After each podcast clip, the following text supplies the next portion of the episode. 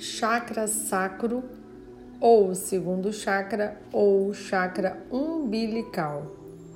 Encontra-se na região do baixo ventre. É fisicamente ligado às gônadas, testículo homem e ovários mulher, e energia feminina, ao útero materno, a procriação, a criação de outras coisas também, como projetos pessoais, profissionais e a gravidez. É responsável pela reprodução e troca sexual durante o sexo e pelo controle de líquidos em todo o corpo humano. O chakra sexual energiza toda a área genital e urinária. Também cuida da filtragem e circulação de líquidos nos rins e por expelir todas as excreções do corpo. É regido pela lua, por isso tão vinculado ao feminino a sexualidade, a maternidade e a criação, e pelo elemento água, vinculado ao líquido amniótico, às relações interpessoais, à autoestima, ao amor próprio. Ele representa nosso corpo emocional, armazena emoções vividas em relacionamentos e nos dá a missão de interagir com o mundo, com aquilo que está ao nosso redor de forma harmoniosa.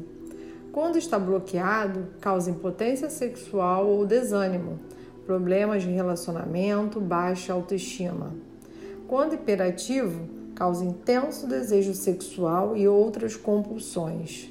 Se o chakra sexual estiver saudável, ele estimula o melhor funcionamento dos outros chakras e ajuda no despertar da Kundalini a pessoa tem uma autoestima equilibrada, consegue aproveitar e, apreciar os prazeres da vida. Bom, esse chakra é o chakra que, que trabalha toda a sua parte sexual. Então, ele está ligado à criação do universo, dos espíritos, dos encarnados então não adianta você querer engravidar, fazer um tratamento de gravidez, mas se esse seu chakra estiver bloqueado, você não vai conseguir engravidar ou você pode engravidar e infelizmente não levar à frente a sua gravidez. Ele é um chakra muito importante. E ele também é um chakra que trabalha os vícios. Então, como ele, ele eh, trabalha projetos é, de, de, trabalho, né, de, de, de emprego também.